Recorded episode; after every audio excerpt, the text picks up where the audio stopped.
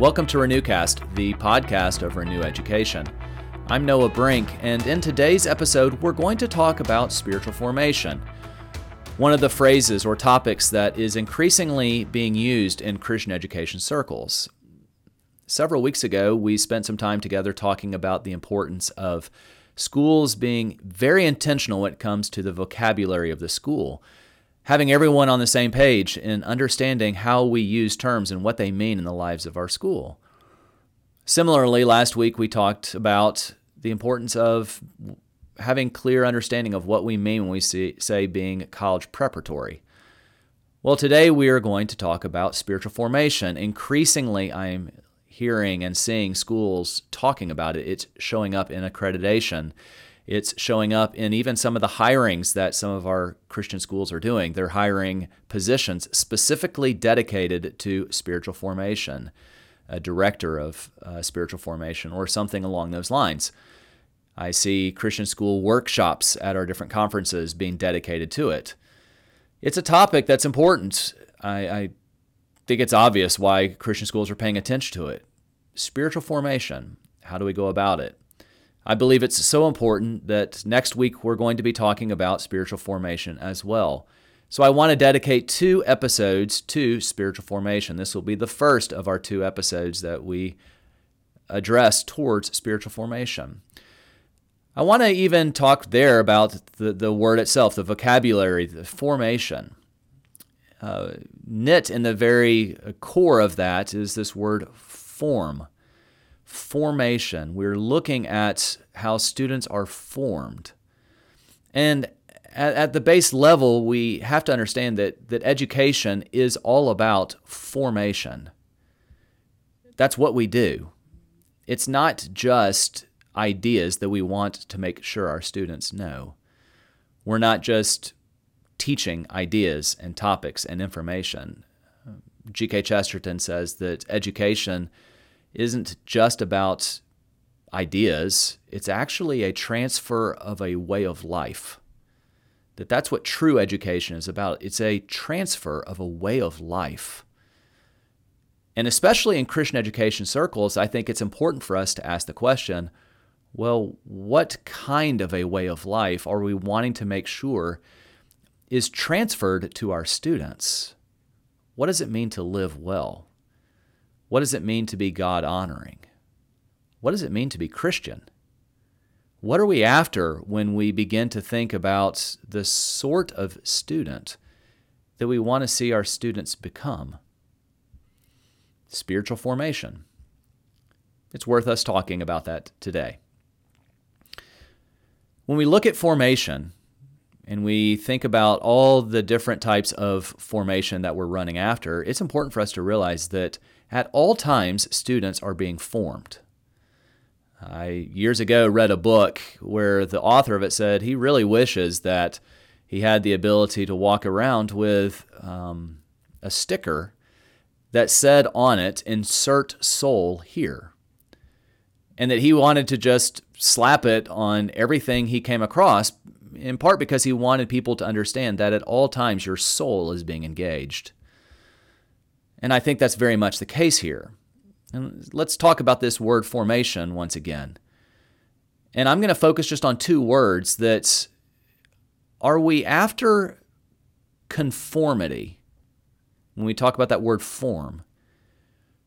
When we plan out the total curriculum of our school, both the formal and the informal curriculum of our school, even there in informal and formal, you're, you're you're dealing with that word form. Both the very intentional things that we do and the stated things we do, and even the unstated things we do. Those are part of the formation that we are about in the lives of our schools. And I believe that not only the stated curriculum, but even the unstated curriculum, those are very much a part of what is shaping our students. The culture is part of the curriculum of our school. The community is part of the curriculum of the school. And those are things that are shaping our students. It's not just what is happening in our classroom or chapels, it's on the field of competition, it's on the stage, it's in the art classroom, it's sitting at the potter's wheel. Formation is happening. And when you think about formation, do we want just conformity or do we want transformation? Obviously, we look at the way the Bible talks about conformity, where we understand that Christians long to be conformed to the image of Christ.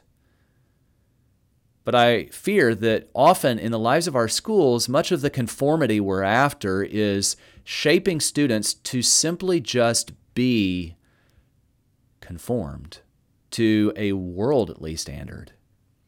We just want them to go along with the program.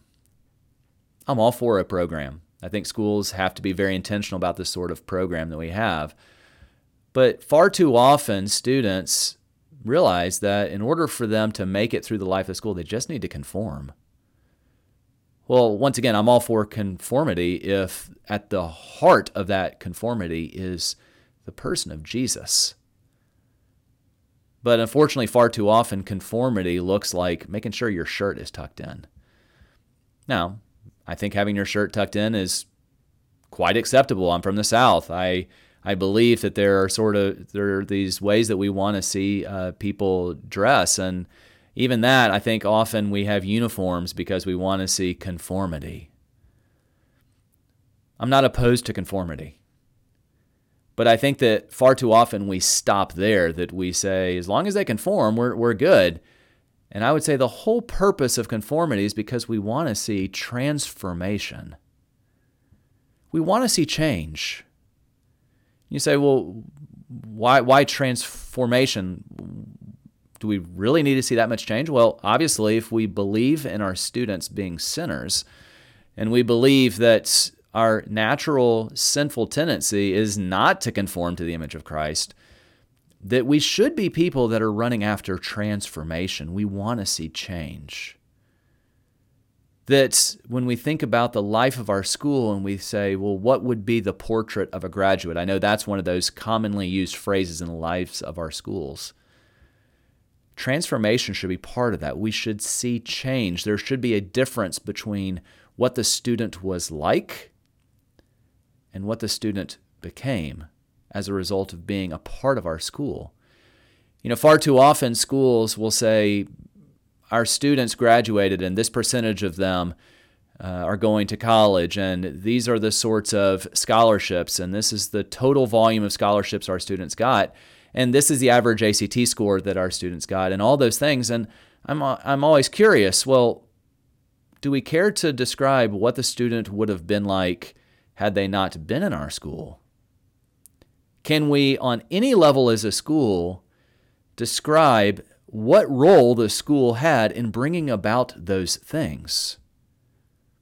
And we like to talk about these successes, but I, I, I'm always curious has the school done any work to say, we have an understanding of here is the role that the school has played in that, that we have helped to bring about change? And at the end of the day, I think we all have to come to agreement that we need to see lasting change in the lives of our students. We don't want to just see conformity. I think of my role as a dad. I can get my children to conform. I can get them to say yes, sir, and no, sir, and yes, ma'am, and no, ma'am. I can get them to conform to that. It's, it's essentially about finding the right stick or carrot in order to get them to do those things. But saying yes, sir, or no, sir, or yes, ma'am, or no, ma'am, those are always there intended because we want I, I, want my child to be polite. I want them to show respect. I want them to appreciate the wisdom of those around them. That that's the goal. And a student could very easily, a child could very easily say yes, sir, and despise the person that he or she is saying yes, sir, to.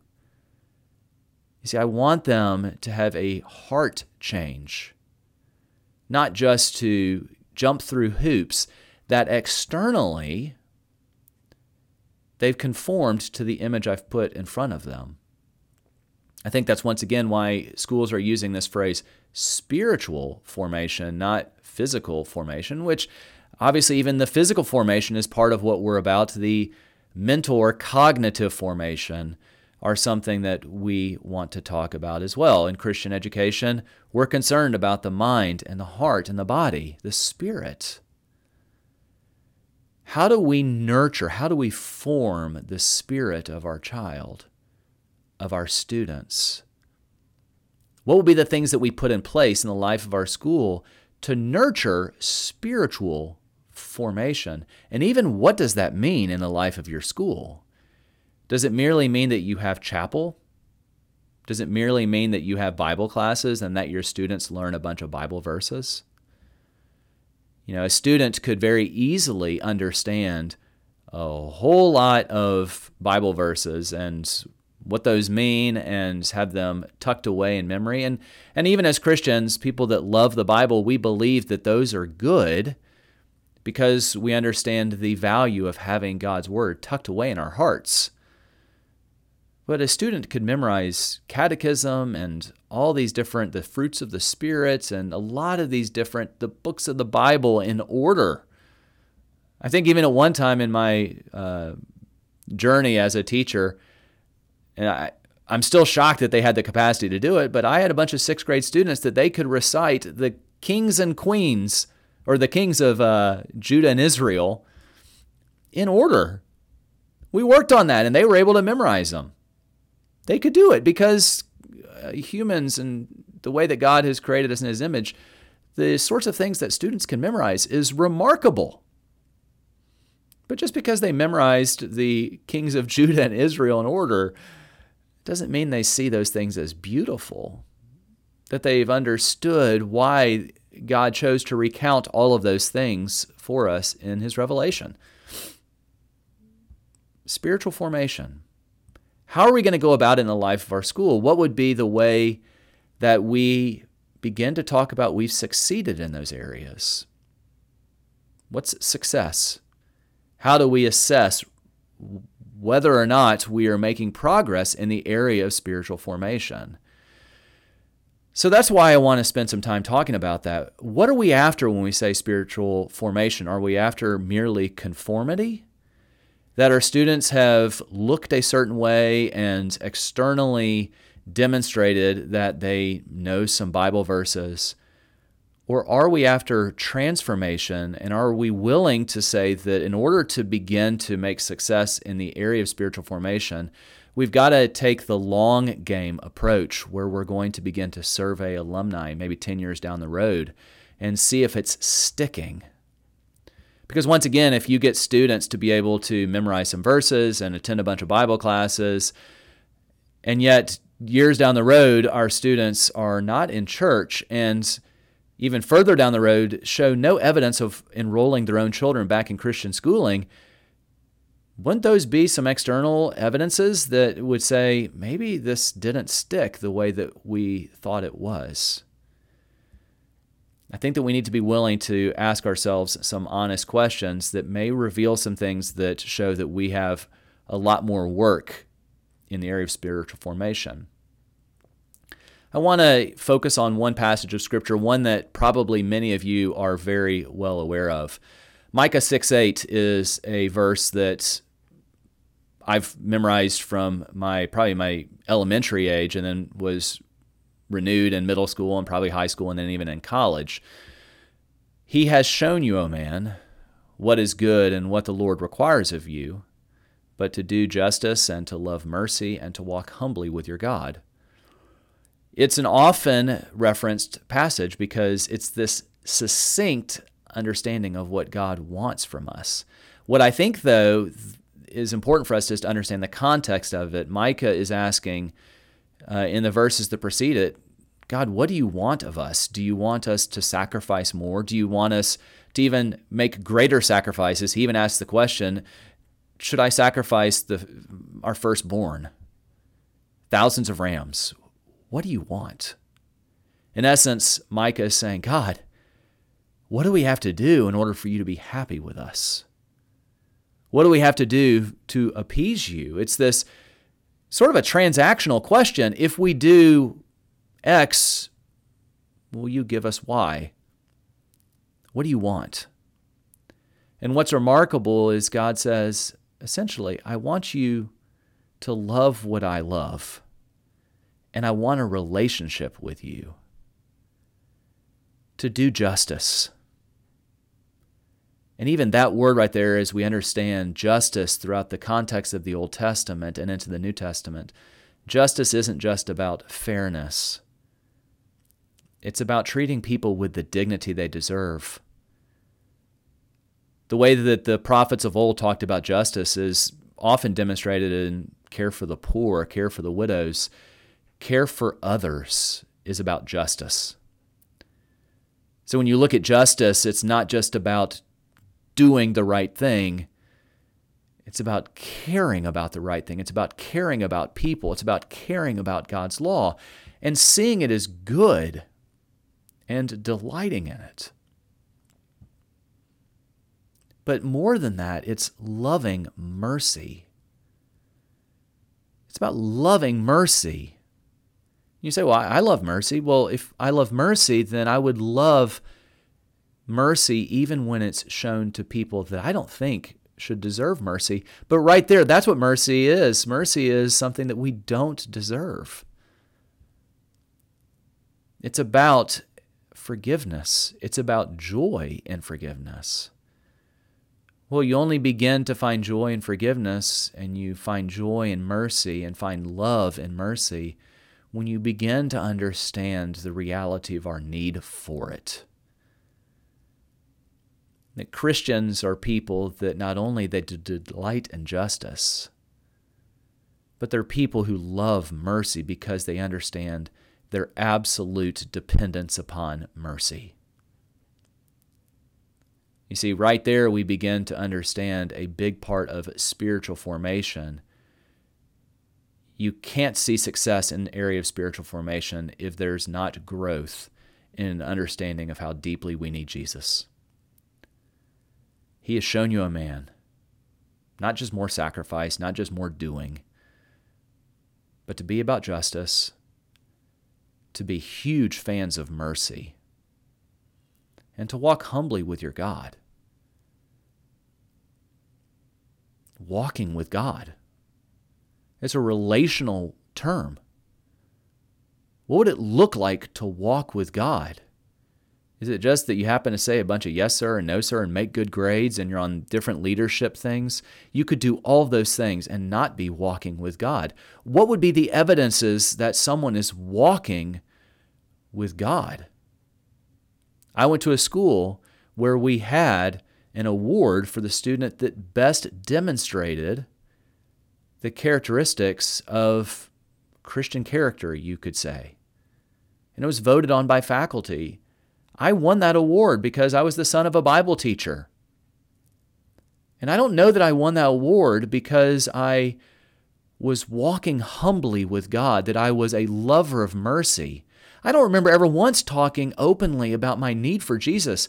I don't remember ever once talking openly about my sin and the reality of the goodness of the gospel. But I did all these things right, like I, I've already referenced. I kept my shirt tucked in. I said, yes, sir, no, sir. I made good grades. I was involved in different leadership things. I played sports. I checked all of the boxes. Well, is that spiritual formation? Because you could very easily do all of those things and not care one bit for my neighbor. Could not be moved by my own sin or grieve over the brokenness of the world around me, and have a passion for evangelism and want to see God's kingdom full.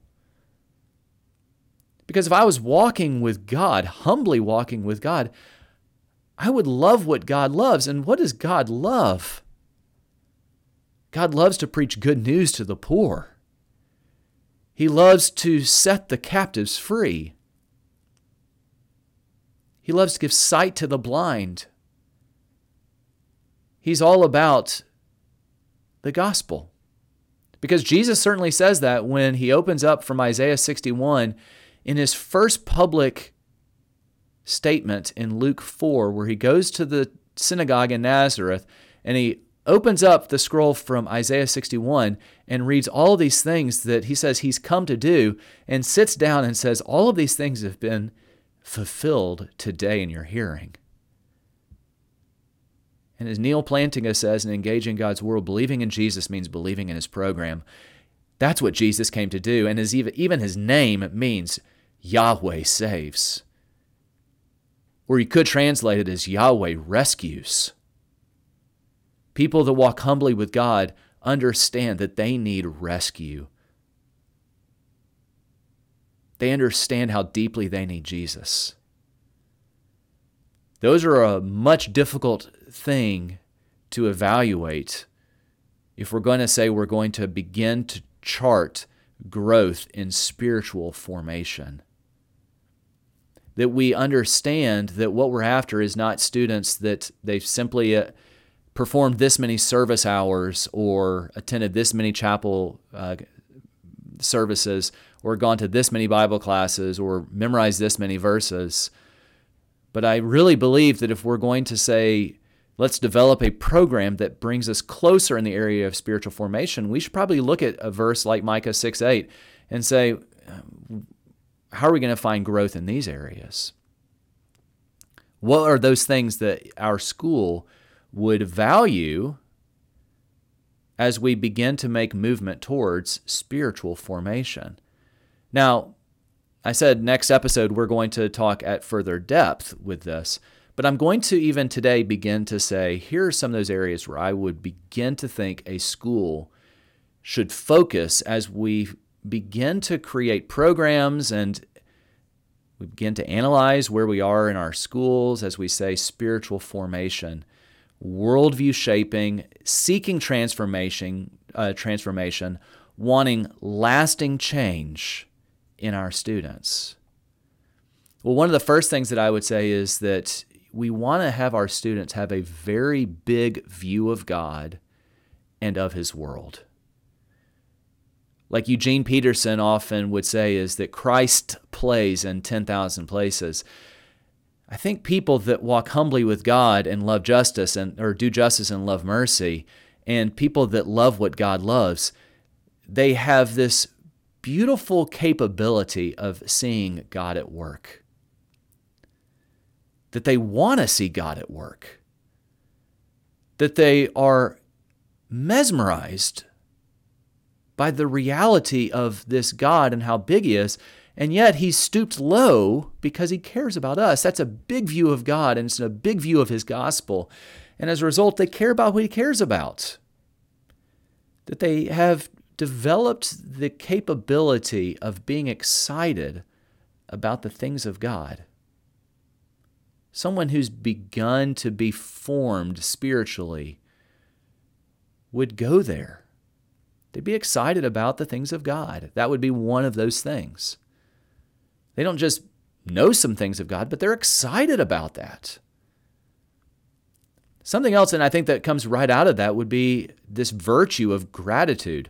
I, I would submit that probably that's one of the clearest ways that someone begins to believe the gospel is they become more thankful because they realize how little they deserve. Those people are moved by what God has done for them. If I'm not a thankful person, it's hard to say that I love the gospel, that I understand what God has done for me. If I'm not a content person and I'm not a thankful person, that's evidence that I have forgotten what God has done. A spiritually formed person, someone that's making growth spiritually, would become more of a thankful person, would be quick to pause and recognize what has been done for him or her.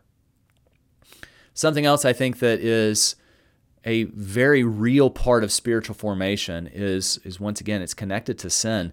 That there's a recognition of need for Jesus, there's a recognition of the reality of his or her sin, there's a run towards forgiveness. Quick to ask for forgiveness and quick to forgive, quick to see the need for it, quick to see the need for Jesus because we understand the reality of our own sin and we lament over the brokenness of the world around us. A big view of God and what He has done, excitement over those things, which prompts gratitude, and a constant willingness to recognize my need for Jesus because of my own sin, which furthers that sense of gratitude. I often hear these schools saying we need to get better in the area of spiritual formation. And whenever I ask questions, I'm like, well, how do you chart growth in that area? And they're like, well, we don't know, but we're going to focus on Christian worldview, biblical worldview, and that's going to help us. And once again, I think that's a very important part of the equation.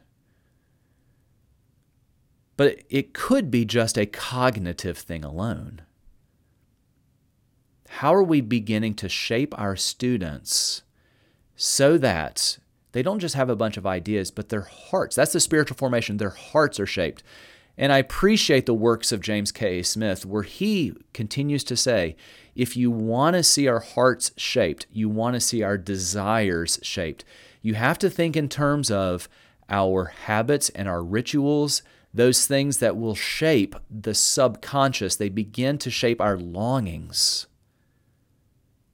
You see, if we're going to talk about spiritual formation, we have to think in terms of our desires and our longings. What are those things that our students long for? Do your students long for God? Do you, as a teacher, do you long for God? Do you long for God more than you long for the weekend or summer vacation? Do you long for shalom? Do you long for rest?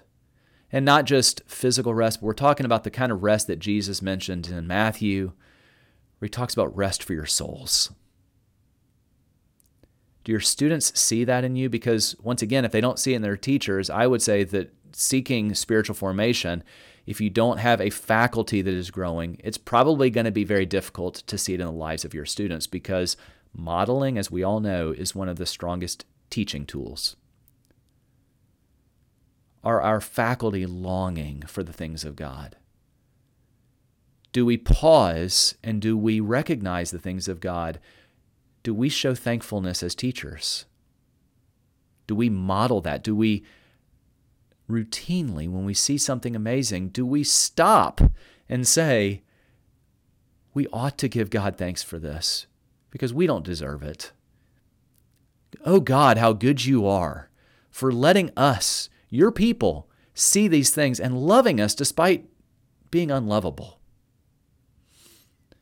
In the lives of our school, if we are going to be schools that are running towards spiritual formation, we have to begin to say, what would it look like to see success? What are going to be the key things that we want to focus on when we say spiritual formation. I hope that when you talk about spiritual formation in life of your school, you're not just talking about conformity. You're not just talking about add ons. You're not just talking about you've got some biblical worldview lessons throughout all of your curriculum, and you have your chapel, and you have all these different pieces, but you're thinking in terms of transformation. You're thinking in terms of lasting change. You're thinking in terms of the gospel. I know that on some of the the terms that I've used, we could say, well, of course we're thinking about the gospel, but the gospel is going to turn upside down most everything we do. Because the rest of the world seeks to find value and seeks to be formed by all the things that are very, very different from the gospel. We're seeking to find fulfillment on our own terms. We're seeking to find fulfillment in ourselves. We're seeking to find merit and value and validation apart from the recognition that we need God. The writers of the Heidelberg Confession asked a wonderful question in the first question in the Heidelberg Catechism. It asks the question What is your only comfort in life and death? And I'm mesmerized by the first sentence, the first few words of the answer. It's a very lengthy answer, but it starts by saying that I am not my own. What is your only comfort in life and death? That I am not my own. A big part of spiritual formation is recognizing how much I need God. The goal of a school committed to spiritual formation is not trying to create a bunch of students that think they've become more independent because of all of the things they've achieved. A school that is making real progress in the area of spiritual formation is going to have students who, as a result of their time in your school, see how much more they need Jesus. That they see the gospel as not just something that is necessary for conversion, for evangelistic purposes, but it is the thing I am clinging to most deeply to be able to make sense of today that people who are being formed spiritually they love the gospel. Because they love the things of god god loves his gospel. It is good news because we need jesus. And people that see it as really good news they're thankful people. Next episode i want to throw out some tangible things that actually can help us develop being a culture that's a little more thankful being a culture that has the habits and rituals where we begin to see the gospel a little more vividly in the life of our school. I want to thank you for listening to our podcast. I want to encourage you once again to visit our website, www.renew education.org. Subscribe to us, the YouTube channel, on the different uh, platforms where you may find your podcasts to read the blog posts that we post on our two different blogs that we have. We continue to want to hear from you here at Renew Education. We're building a ministry that is committed to seeing Christian education further wherever we find it because we believe that Christian education is at the tip of the spear for changing our cultures, our communities with the power and the goodness of the gospel because we believe in the living and active Jesus. And He's the one that we most need. Thank you for listening, and I look forward to next time.